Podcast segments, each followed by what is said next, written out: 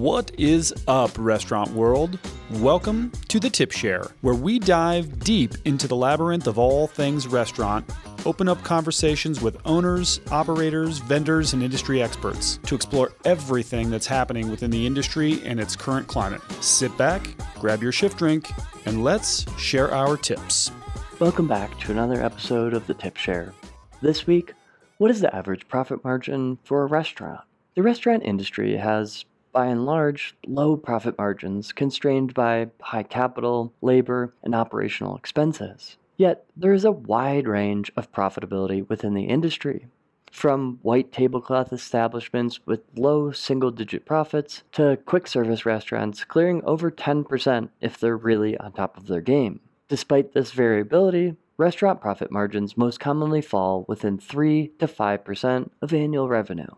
An adequate profit margin is critical for the sustainability of a restaurant business, as it's from the profits, however slim the owner gets paid, and restaurants grow. If a restaurant business cannot maintain a sufficient profit level, it may not be worth the time and money the owners put into it, therefore shutting down completely. Conversely, a healthy and growing profit margin for a restaurant will safeguard the future of the business and provide funds for improvements or even expansion to multiple locations. Now, before we go any further, there's an important distinction to make between gross and net profit, two very different things. Let's start with gross profit. Operators calculate gross profit by taking the difference between sales and costs. If you sell a taco for $10 and it costs you $3 to make, your gross profit is then $7 on that $10 in sales. Quite simply, the gross profit formula is total sales minus cost of goods. Your gross profit margin is the profit on the item. In our taco example, $7 divided by the sale amount of $10 and then multiplied by 100 is going to give us 70%. That's our gross profit margin. Next, let's talk about net profit. Net profit is your gross profit minus all your additional expenses beyond your food costs. Think labor, overhead, maintenance on equipments, etc. To calculate net profit, you're going to use the following formula total food and beverage sales plus non food and beverage earnings, things such as rentals or merchandise income, subtracted by your expenses. Now, the net profit margin is going to be our net profit, as we just calculated, divided by revenue multiplied by 100 to put it in that percentage. There are two ways to improve restaurants' profit margin. You can increase your sales or reduce your costs. In a well managed restaurant, operators pursue both approaches simultaneously. Beginning with tactics to grow sales, a great point of leverage is the composition of the menu. The practice of strategically designing dishes for profitability is known as menu engineering and should be led by your chef with support from a manager who knows food costs really well. A well designed menu will economize on ingredient costs while still building dishes that taste great and sell well. The key to proper menu engineering is accurate data and the knowledge of how to translate that data into your menu from a financial perspective. Utilizing an operational management system like RASI's is critical as it holds accurate product and menu data paired with the expert team to educate you in the knowledge of how to translate that data into your menu from a financial perspective. Additionally, menu specials are an underrated tool for the restaurateur. You can utilize menu specials to capitalize on vendor deals on ingredients.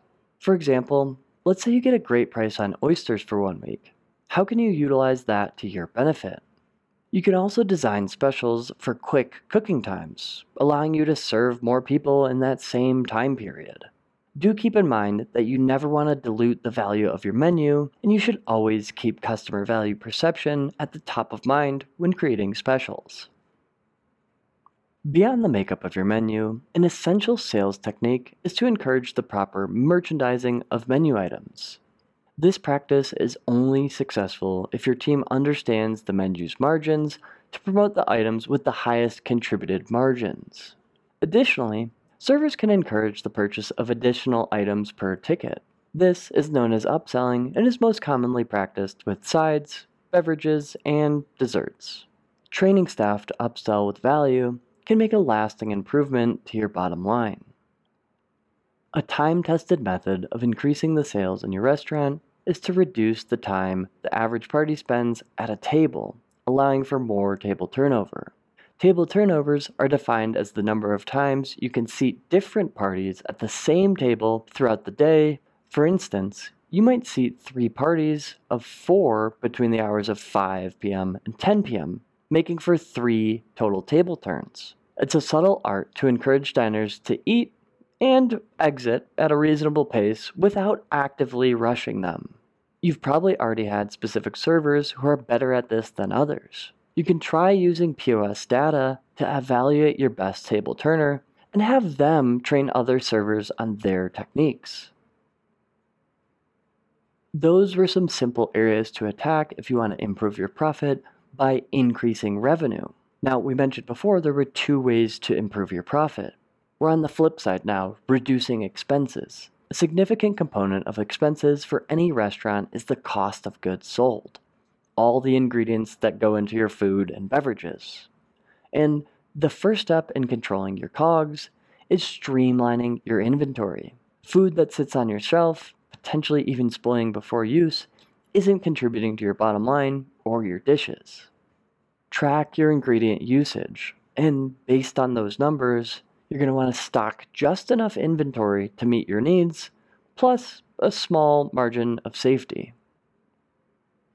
Another quick way to reduce expenses is to track and measure kitchen waste. So once you have your inventory under control, this is the next thing you're going to want to tackle. You can ask your cooks and chefs to record when they throw away food, and additionally, designate a receptacle just for food waste that can be weighed at the end of each day. Soon, you'll have the data to make changes in the kitchen based on how much waste is generated.